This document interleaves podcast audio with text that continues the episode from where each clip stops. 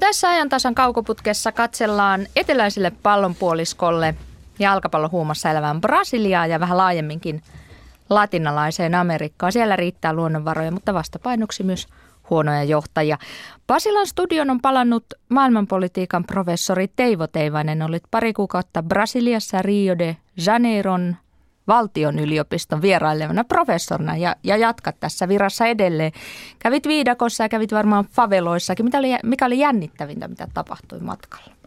Voi, voi sitä kaikkea en ehkä kehtaa tässä sanoa, mutta Kehtaat kyllä. Brasilia on niin dynaaminen paikka, jossa ihmisillä on niin mielettömästi drivea, niin kyllä se sen vaan seuraaminen, että kaikkeen ne siellä keksii ihan kadun pikkudetaljeista siihen maailmanpoliittiseen vyörymään, millä ne tulee eri areenoille. Et kyllä no esimerkiksi karnevaaleissa ne monet pienet semmoiset viehkät karnevaalipusut, joita sain, niin ne oli aika kivoja. Oi, oi, oi. No, toisena... Se johtuu vaan mun kauniista keltaisista hiuksistani. Okei, Joo. no niin. Tuota... Taitaa olla seuraavan kuukauden, kuukauden kuva nämä keltaiset hiukset sitten. Laitetaan vaan, joo. Lähes vaadimme sitä. Toi, tuossa jo äänen pääsi toinen vierassa ulkopoliittisen, ulkopoliittisen instituutin tutkija Charlie Salonius Pasternak. Huhtikuun ensimmäistä vietämme, oletko Charlie aprillannut? Äh, olen. Päätin aloittaa aamuni äh, twiittaamalla ähm, pienen, pienen kommentin, jonka itse ajattelin, että, että pienellä googlettamisella selvisi aprillipilaksi, eli että Ahvenanmaan alta olisi löydetty liuskekaasu ja spekuloin, että mikä voisi olla tämän ulkopoliittinen tai autonomiaan tai itsenäisyyteen liittyvä vaikutus. Ähm, puolen tunnin sisällä joudun kuitenkin toteamaan, että oli ehkä tarvi twiitata – uudelleen, että todellakin liuskekaasun löytymisen edellytys on, että alla olisi liusketta, ei peruskalliota, kuten meillä täällä Suomessa. Äh, joten, joten ehkä ainakin joillekin pila meni läpi. No joko sinulle ehdittiin soittaa, että voitko tulkita turvallisuuspoliittisia vaikutuksia, tämän, tämän uutisen turvallisuuspoliittisia vaikutuksia? Ei vielä. Näyttää siltä, että Suomessa on, on, on toimittajilla niin hyvä kova raudanluja osaaminen, että nopea googlettaminen varmaan selvitti molle, monille, että ei kannattanut soittaa tästä aiheesta ainakaan. No Teivo, maailmanpolitiikan professorina tiedät yhtä ja toista vähän kaikesta maailmassa, mutta erityisen hyvin tunnettu on latinalaisen Amerikan, olet siellä paljon aikaasi viettänyt. Mitä sellaista tuli tällä kertaa Brasiliassa tai sitten muualla siellä vastaan, joka – joka tuota, mm, osoitti jotkut käsityksesi ehkä vääriksi tai muuten avarsi tai yllätti tai avarsi ajattelu? No ehkä semmoinen viimeaikainen ilmiö, joka etenkin Brasiliassa puskee esiin, on toisaalta se, kun me on totuttu ajattelemaan, että vähän äh, meitä köyhempien maiden rikastuminen, niin se liittyisi jotenkin teollistamiseen ja teollisen tuotannon lisäämiseen. Ja nyt Brasiliassa ja muuallakin, niin kyllä se on semmoista maataloustuotantoa, jolla siellä monet tulee tosi rikkaiksi. Ja äh, siinähän on taustalla tietysti se, että kun kiinalaiset on alkanut syödä aiempaa enemmän lihaa, ennen kaikkea possua ja possuille pitää löytää proteiinia ja brasilialaiset on sitä alkanut massiivisesti kasvattaa pelloillaan. Muuntogeeni soijaa, jota sitten viedään aika hankalin tavoin Kiinaan todella paljon. Ja siinä tulee samalla se, että mikäs nyt on niin teollista tuotantoa ja mikä on maataloustuotantoa, kun sitä soijaa kuitenkin tuotetaan aika teollisin keinoin. Niin tämä on yksi semmoinen isompi niin kuin maailman kehityksen ja tulevaisuuteen liittyvä kysymys, mitä siellä tulee toinen tietysti brasilialaiset firmat maailmalla. Että siellä on Petrobras ja Vale ja muut firmat, jotka toimii vähän sillä vanhan siirtomaa-isännän elkein sekä latinalaisessa Amerikassa että joskus täällä niin kuin pohjoisella pallonpuoliskolla myös, vaikkapa Kanadassa, niin brasilialaisia kaivosfirmoja pidetään joskus äh, vähän samantyyppisinä kuin ennen vanhaa pidettiin jotain jenkki-imperialisteja tuolla etelässä. Et sieltä ne tulee ja kohtelee työvoimaa huonosti ja haluaa kääriä voittoja ja viedä niitä omiin taskuihinsa ja näin. Et kyllä, kyllä maailma vähän niin kuin muuttuu. Eli ei voi enää ajatella, että paha pohjoinen ja viaton etelä. No saahan sitä ripaus sitäkin ulottuvuutta olla ajattelussa, että kyllähän äh, maailman vaurauksia ja päätösvallan jakautumista kun katsoo, niin ei se eteläpohjoinen asetelma nyt tässä kokonaan ole poistunut, mutta tämä tulee vähän monimutkaisemmaksi tämä maailma. Mutta Brasilialla menee, siis taloudella menee hyvin ja katsoin, että Brasilia vie esimerkiksi tai tuottaa ö, puolet maailman mm, appelsiinimehusta ja se vie soijapapuja, sokeria, kahvia ja sillä menee tosiaan hyvin, sillä ei ole mitään ö, pakkoa kehittää ikään kuin jalostunutta teollisuutta. Se pärjää tällä maataloustuotteiden ja sitten rautamalmiviennillä. No tokihan se vauraus jakautuu hyvin epätasaisesti ja, ja ei nyt ole mitenkään niin, että brasilialaiset olisi kauttaaltaan valtavasti vaurastuneet ja Brasilian talouskasvuhan ei tällä hetkellä kuudu edes latinalaisen Amerikan nopeimpiin, mutta siellä on aika vankka jykevä se pohja tällä hetkellä, jossa yhtenä tekijänä on tietenkin Brasilian edustalta Atlantin valtameren pohjasta syvältä suolakertymien alta löytyneet valtavat öljyvarannot, jo, jo, joihin, joihin, joiden käyttöä brasilialaiset miettii aika paljon. Ne norjalaisilta kyselee aika paljon, että miten näitä saisi jotenkin niin kuin, äh, varastoitua tätä varallisuutta samaan tapaan kuin Norjassa on tehty, että ei tulisi semmoista Hollannin taudiksi kutsuttua ilmiötä, että kun alkaa tulla paljon rahaa yhtäkkiä vientituotteesta, niin se paneekin talouden ihan sekaisin. Siellä paljon viedään raaka-aineita juuri sinne Kiinaan. Chile vie kuparia, Brasilia rautamalmia, öljyä. No Venezuela vie öljyä, mutta ilmeisesti lähinnä näille ystävällismielisille valtioille ja, ja Vie tuota varsin halvalla. Venezuela öljyä kyllä. Joo. Tuota, niin, niin, onko siellä huolta tästä, että viennin rakenne on liian yksipuolinen, ei näin voi jatkaa? On, totta kai siitä on huolta ja sitä monet kritisoi sekä äh, siitä näkökulmasta, että mitä sitten, jos Kiina jossain vaiheessa ei ostakaan enää näitä raaka-aineita pal- näin paljon, että siitä näkökulmasta, että nyt valtaa siirtyy näille maatalousviejille, eli tavallaan sille perinteiselle valtaeliitille, oligarkialle, suurmaanomistajille, kaikille näille, joiden valta-asema oletettiin jo jollain tavalla murtuneeksi vuosikymmeniä sitten, niin tämän tyyppiset omistavat ryhmät on nyt tulleet aiempaa enemmän takaisin ja usein vaaleilla valtaan valittujen vasemmistohallituksien suosiolla ja yhteistyökumppaneina. Että se on ideologisestikin mielenkiintoinen tilanne.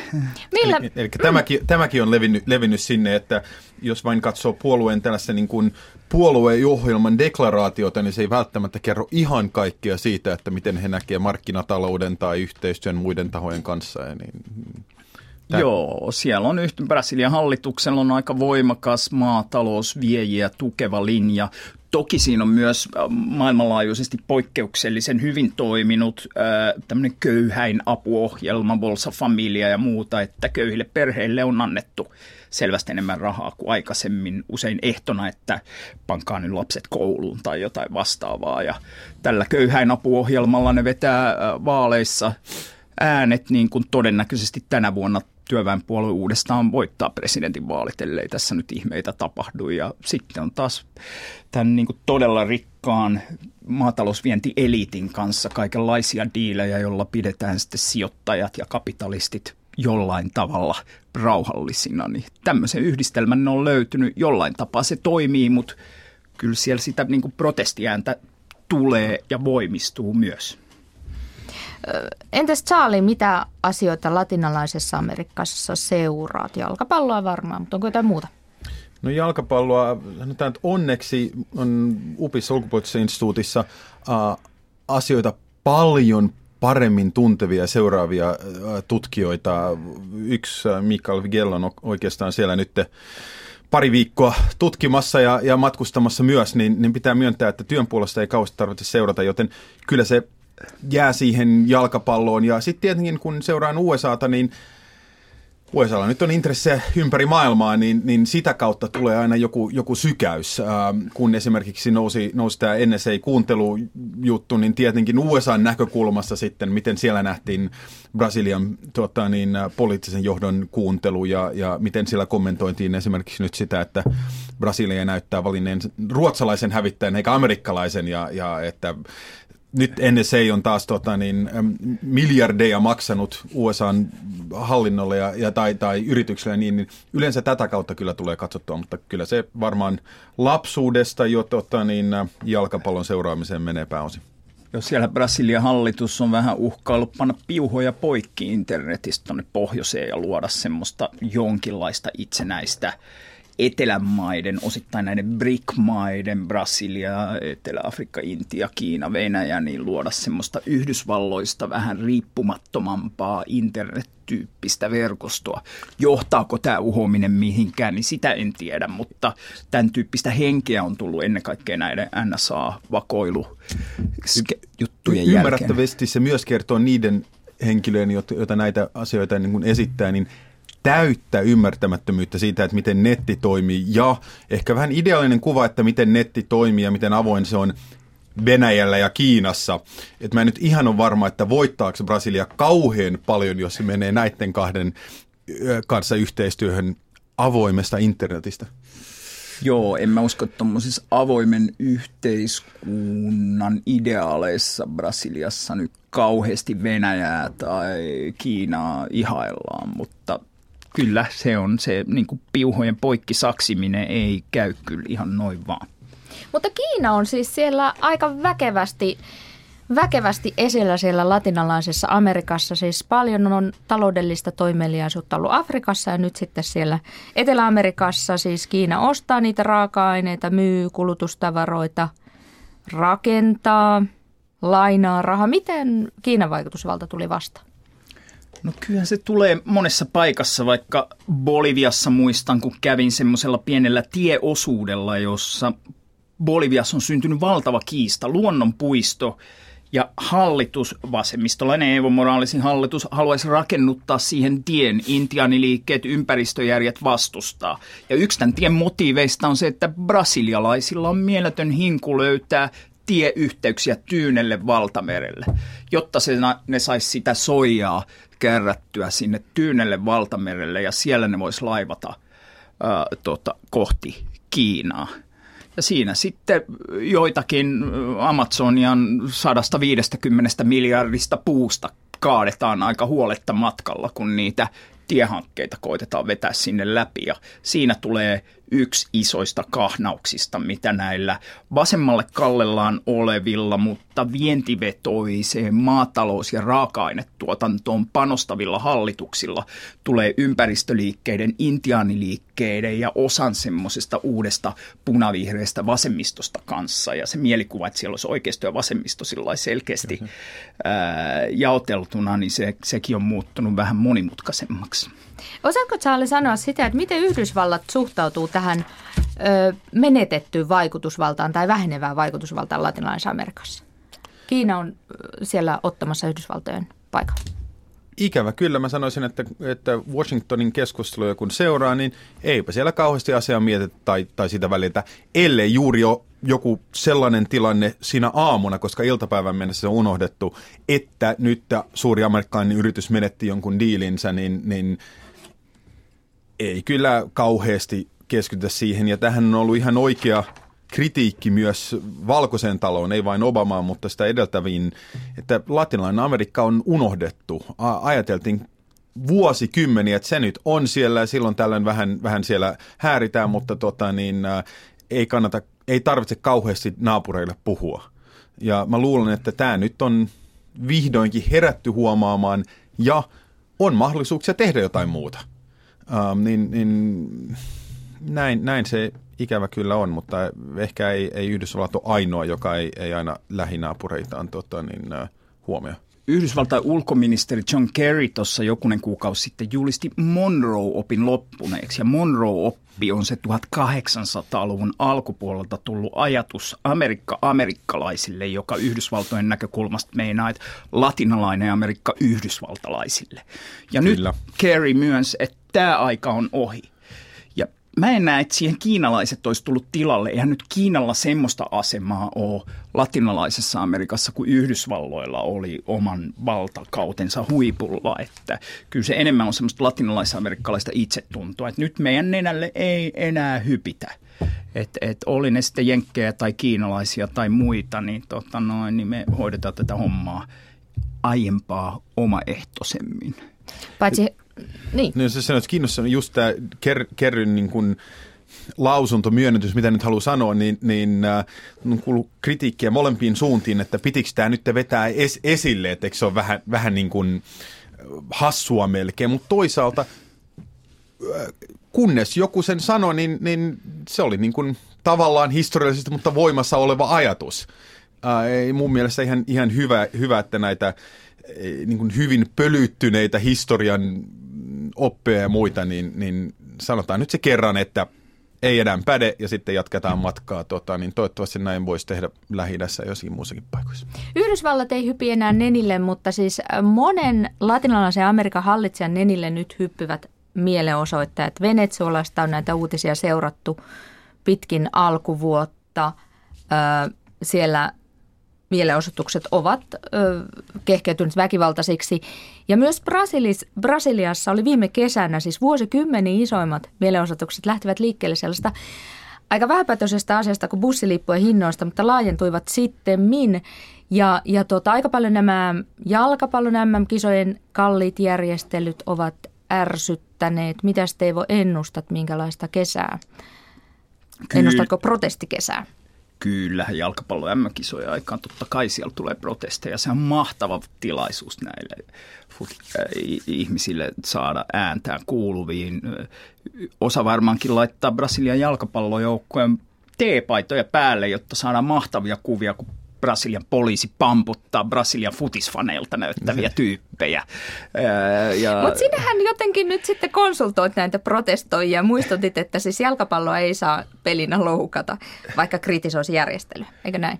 Niin, mutta pyydettiin puhumaan Etelä-Brasilian Porto Alegreen aiheesta, että mitä brasilialaisilla yhteiskunnallisilla liikkeillä voisi olla opittavaa Pussy Riotista, kun ne oli jotenkin kuullut, että mulla oli ollut jotain tekemistä Pussy Riotin kanssa. Ja se, mitä mä ehdotin, oli, että, että vähän sama tapa kuin Pussy Riot mun mielestä ihan suht hyvin pyrki ainakin tuomaan esille, että vaikka ne kritisoi ortodoksi kirkon valta-asemaa ja lahjontaa ja kaikkea patriarkan roolia ja Putinia ja täällä, niin ne, ei, ne silti toi aina esille, että ne ei ole sitä uskonnollisuutta ja hengellisyyttä sinänsä vastaan, joka kansanpiirissä on Venäjällä aika vahvaa.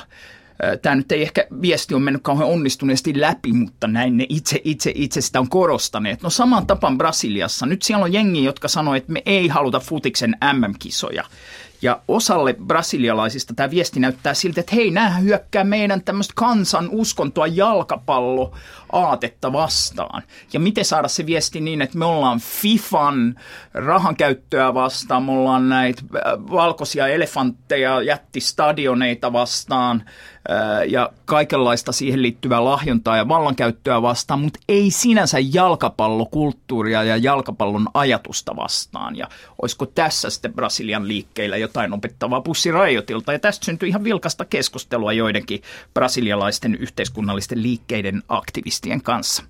Ennen kuin päätetään tämä osuus, niin kysyn Teivo vielä, että mitä opittavaa meillä on latinalaisesta Amerikasta? Mikä asia sieltä ö, on niin kuin, mitkä asiat ovat paljon meitä edellä, mitkä tulevat ehkä meidän tietomme vielä? No siellä on paljon asioita. Brasiliastahan on Helsingissäkin aloitettiin viime vuonna osallistavan budjettisuunnittelun kokeilu. Ja se on ihan suoraan saanut vaikutteita etelä-brasilialaisista kaupungeista. Tyypit, jotka sitä on kaupunginvaltuutetut Suomessa Helsingissä ajanut, niin ne itse sanoo, että ne on, ne, on, ne on tuoneet sitä sieltä. Ja ehkä laajemminkin tämmöinen talousasioiden näkeminen poliittisena sekä budjettisuunnittelu, ulkomaan velkaan liittyvät kysymykset, nyt kun velkaantumisen poliittinen merkitys on tullut Suomessakin aiempaa ilmeisemmäksi, niin siellä on esimerkiksi Ecuadorissa hallitus järjestänyt tämmöisen äh, velka-auditin, auditoinnin, jossa katsotaan, että mistä tämä velka koostuu ja mitkä näistä on semmoisia äh, legitiimejä äh, velan äh, syitä, kelle maksetaan takaisin, kelle ei ja miten tässä tehdään ja osallistetaan kansalaisia siihen, että pohditaan näitä velka-asioita. Että kyllä mä sen nostasin ensimmäiseksi. Siinä Etelä-Amerikka on paljon meitä eurooppalaisia edellä ja meillä on paljon opittavaa Etelä-Amerikassa. Eli siellä kuunnellaan kansalaisia enemmän kuin virkamiehiä. No jossain asioissa. Ja toki sitten tämä kulttuurien no. kohtaaminen, että mit, siellä on 500 vuotta pohdittu sitä, että miten kulttuurit kohtaa kaikki ne vaikeuksineen ja väkivaltaisuuksineenkin, niin miten saadaan tuotteita, jotka on enemmän kuin osiensa summa. Suomen vaikka Itä-Helsingin lähiöissä, niin näistä jutuista on todella paljon opittavaa. Hyvä, kiitos. Ö, pari uutista lyhyesti. Ruotsissa on, Ruotsin valtion kassaan on virrannut – parisataa miljoonaa euroa tässä muutaman vuoden aikana, kirjoittaa Yle Uutiset tänä aamuna, johtuu siitä, että ruotsalaiset ovat alkaneet vapaaehtoisesti ilmoittamaan verottajalle veroparatiiseihin talletetuista varoista. Verottaja on luvannut, että kun avoimesti kerrotaan, että mitä siellä veroparatiiseissa on, niin verot pitää maksaa, mutta ei sen kummempia sanktioita tule. Jos taas jää sitten kiinni verottajan omissa selvityksissä, voi seurauksena olla lisävero tai jopa veropetostuomio. Onko hyvä systeemi veroparatiisi? Asia, asioistahan me muuten viime vuonna joskus puhuttiin siirtohinnottelusta. No mä rupean sitten miettimään, että jos mä ajan 300 tai 250 kilometriä moottoritiellä ja poliiseet näillä paseilla saa mua kiinni, niin voiko mä sitten jälkinpäin sanoa, että mä maksan sen tota niin, äh, sen sakon, mutta tota, niin, niin kauan kuin ei liikenteen varantamisesta tai mistään muusta tullut syytteitä, niin, niin mä ymmärrän, että tämä on niin helppo tapa kerätä rahaa, mutta Kyllä, moraalisesti ar- Moraalisesti kyllä on arveluttava. Mutta no. onhan, onhan siinä vähän sama kuin jossain äh, väkivaltaisissa paikoissa ollut vaikka, että nyt kun tuotte kaikki laittomat pyssynnet tänne meille poliisille, niin äh, asia on sillä selvä. Ja vaikka siitä sitten ei rangaista, niin silti sitä nyt voi pitää hyvänä juttuna, että ja, näin saadaan Ja joskus jopa maksetaan näistä aseista. Niin. Kyllä siis se ei ole mustavalkoinen, mutta tuota, niin, äh, niin. No sitten toinen uutinen. Putin eilen siis Venäjän presidentti Vladimir Putin sanoi, että venäläismielisten äh, Moldovasta irrottaman Transnistrian niin sanotun saaron purkaminen äh, edellyttää toimenpiteitä. Siis Moskova katsoo, että Ukraina ja Moldova saartavat tuota aluetta jossain, joka on siis venäläisenemmistöinen. Se on siellä Moldovan itäosassa 20 vuotta sitten julistautui itsenäiseksi, mutta tuota itsenäisyyttä ei ole nyt kukaan tunnustaa. Mutta Etelä-Osset. Etelä-Osset, ja no niin, löytyyhän se sieltä. Ja sinä Teivo kävit lomamatkalla Transnistriassa. Kerropa, että mitä paikalliset, miten paikalliset purkivat sinulle sydäntää tästä asiasta, että he haluavat osaksi Venäjää? No kyllä aika monet sitä toi esille ja vähän ihmettelit, miksei ne venäläiset halua meitä. Venäjä ei yleensä ajatteltiin, että Venäjä haluaa kuitenkin pitää Transnistrian osana Moldovaa, jotta mutta sitä kautta tulee vaikutusta myös Moldovan asioihin. Ja Moldova nähdään kokonaisuutena strategisesti tärkeänä. Ja silloin niin kuin jännä sillä Transnistrialla rooli siinä, kun se on monella tapaa ihan niin kuin itsenäinen. Keskuspankki, oma raha, oma hallitus, se näyttää stalinismin museolta, siellä on sirppii vasaraa, tankkia joka paikalla ja kirkon asema äärittömän homofobinen paikka, uh, mutta tota noin, niin silti ne venäläiset tähän asti on ajatellut, että se on järkevämpää olla houkuttelematta itsenäiseksi. Muuttuuko tämä juttu nyt? Mä en tiedä. Saarosta toki ää, eristyneisyydestä omakohtainen kokemus oli se, että kyllä siinä jotain ei ole Euroopassa pitkään aikaan käynyt niin, että kun menee rajalle ja siitä rajamies heti aluksi ottaa, että how about a little present, että saisiko sulta pienen lahjan, että päästän sinut tänne maahan, niin, niin, niin, niin kyllä, kyllä ne ää, asenteet ja otteet oli poikkeuksellisia eurooppalaisittain. No toivottavasti löytyy tupakkaaski tai kaksi. Ei, kun mä sanoin, että sinun pomosi ja minun pomoni tietävät, että näin ei saa tehdä. Ja jätin vähän avoimeksi, että kuka minun pomoni on, mutta vähän niin kuin äh, annoin ymmärtää, että hän saattaa tuntea sinun pomosi ja pientä uhkapeliä, mutta ja en pääsit, maksanut mitään ja pääsi Pääsit sisään. Transnistrian lomalle. Mahtavaa. No sitten kolmas uutinen Pohjois-Koreasta. Pohjois-korealaiset miesopiskelijat pakotetaan ottamaan samanlainen kampaus kuin on maan johtajalla Kim Jong-unilla, joka on siis sellainen, että hiukset leikataan kokonaan tuosta korvien yläpuolelta pois muutaman senttimetrin niin kuin alueelta tai kaistaleelta ja sitten päällään hiukset kammataan taakse tai jakaukselle. Siis tämä on Kim Jong unin hiustyyli, johon kaikkien pohjoiskorealaisten opiskelijamiesten on nyt sopeuduttava. BBC kertoi, mutta sitten Pohjois-Korean asioista uutisoiva NK News-verkkosivusto epäili, että, tai arveli, että tämä väite ei todennäköisesti pidä paikkaansa. Mehän olemme Pohjois-Korean suhteen tottuneet siihen, että me emme oikeasti voi tietää, mikä pitää paikkansa ja olemme kyllä aika paljon valmiita uskomaan siitä, mitä siinä maassa tapahtuu. Uskotteko te tämän kampausuutisen?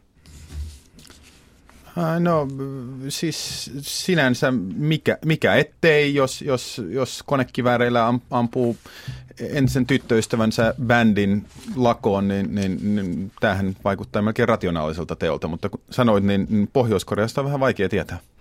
Tänään aprillipäivää vietämme, tai me emme vietä siis, me puhumme aina niin totta kuin osaamme, mutta mutta jossain paikoissa sitä vietetään ja tuolla kaduilla monenlaista jekkua tehdään ja yhdeksi parhaimmaksi aprillipilaksi on, on valittu BBC 50-luvulla esittämä niin sanottu dokumentti, jossa sveitsiläiset maanviljelijät kasvattivat spagettia. Se kasvoi siis spagettisuirut puiden oksilta alaspäin ja sitten paljon tuli BBCihin soittaa sen jälkeen, että, että miten, miten tuota spagettipuun saisi myös tuolla Britanniassa kasvamaan. Eli moni otti tämän sinänsä harmittoman pilan ö, tosissaan ja oli valmis uskomaan, kun BBC sen dokumenttina esitti. Tuleeko teille mieleen joku harhaluulo, epätotuus, ei välttämättä aprilipila, vaan, vaan tuota, muinakin päivinä levitetty, joka on mennyt sukkana läpi? Spagetista mulle tuli mieleen tämä niinku suuri spagettihirviö ja siihen rakennettu uskonto, pastafari-uskonto, joka on lähtenyt liikkeelle vitsinä, mutta Yhdysvalloissa mun mielestä hienosti, upeasti, tehokkaasti käytetty jossain, kun kreationistit haluaa tuolla kirkkoihin, ei pelkästään paikallisia suvi, anteeksi, kouluihin, ei pelkästään paikallisia suvivirsiä, vaan myös sen, että opetetaan tasaveroisena tieteellisen maailmankatsomuksen kanssa maailman syntyä raamatun mukaan. Niin nämä on sanonut, jos uskonnoilla on ja vakaumuksilla tasaveroinen kohtelu, niin sitten meidän näkemys, että maailma on syntynyt hirvittävän spagettihirviön äh, aikaansaannosta, niin sille pitää saada myös samanlainen asema. Joo, jos... pastafari vakaumusta on, on kunnioitettava. Joo, kyllä. No mitäs Saali, voitko lyhyesti muotoilla vastauksen? Mikä on mennyt sukkana läpi? No lähes jokainen uutinen Russia Todaysta näkyään, niin vaikea tietää, että onko se april, aprilpila tai ei, mutta jotkut sen ottaa todesta. Ja my, myös sinä eilen oijoit harhaluuloja siitä, että NATO tai EU tulevat apuun, jos Suomi on sotilaallisessa hädässä. Joo, no hyvin y- y- yritin, y- yritin vähän avata sitä, että EUlla ei ole mitään kykyä auttaa, eli se ei silloin pysty ja tule auttamaan. Ja NATO taas on viime aikoina, viime vuosina tehnyt päivän selväksi, että se auttaa jäseniään puolustamaan itseään. Ähm, nähdään, miten hyvälle läheiselle kumppanille Ukrainalle on käynyt. Äh, eiköhän ne joudu Krimin antamaan pois. Mutta, mutta yli puolet Suomessa siis uskoo, että, että NATO tulee apu ja vielä useampi uskoo, että siis EUlla on 84 prosenttia niistä, jotka ajattelivat, että saadaan apua, ajatteli, että se tulee EUsta. Ja mä en oikein ymmärrä siis kauppapakotteet, kaikki nämä muut. Ehdottomasti. Mutta kun siinä kysyttiin sotilaallista apua, niin mä en oikein ymmärrä, että mistä nämä henkilöt luulee, että se tulee. Sitten kuukauden kuva. Aika ei valitettavasti kovin paljon ole. Teivo toi tällaisen vähän niin kuin UFO-aluksen näköisen no, esityksen. UFO-aluksen näköinen kupu on Brasilian parlamentti 50-60-luvun vaiheessa, vaihteessa tehty. Mahtava tämmöinen 60-luvun alun futurismia edustava teos, jossa on parlamentin päällä, edustajanhuoneen nimenomaan päällä, tämmöinen kupu, joka kuuntelee kansaa siinä on niin kuin ihan toisella tavalla kuin vaikka meidän eduskuntatalossa niin koitettu pyydystää jotain demokratian olemusta jo siihen arkkitehtuuriin. Toimiiko se, kuunteleeko se oikeasti kansaa, niin se on kokonaan toinen juttu, mutta suosittelen tutustumaan Brasilian parlamentin uh, upeaan olemukseen Oscar Niemeyrin suunnittelema teos ja kuvastaa myös sitä brasilialaista itsetuntoa, että siellä tehdään kaiken muun lisäksi todella upeita rakennuksia. Oletko Charlie vaikuttunut? No hyvä tietää ainakin, että NSA ei ole ainoa, joka kuuntelee kansalaisia. Ää, olen vaikuttunut ja, ja, ja, ja, ja pitää sanoa, että jos niin kuin tällaista arkkitehtuuria saisi vähän enemmän Helsinkiin, niin, niin olisihan se hienoa sen tilalle, että tällainen kompromissien kompromissien laatikko yleensä rakennetaan meidän parhaille paikoille. Mahtava olisi. Ja kuva tulee Twitteriin. Kuva tulee Twitteriin tuota pikaa. Hmm. No niin, kiitos oikein paljon jälleen kerran. Maailmanpolitiikan professori Teivo Teivainen, ulkopoliittisen instituutin tutkija Charlie Salonius Pasternak.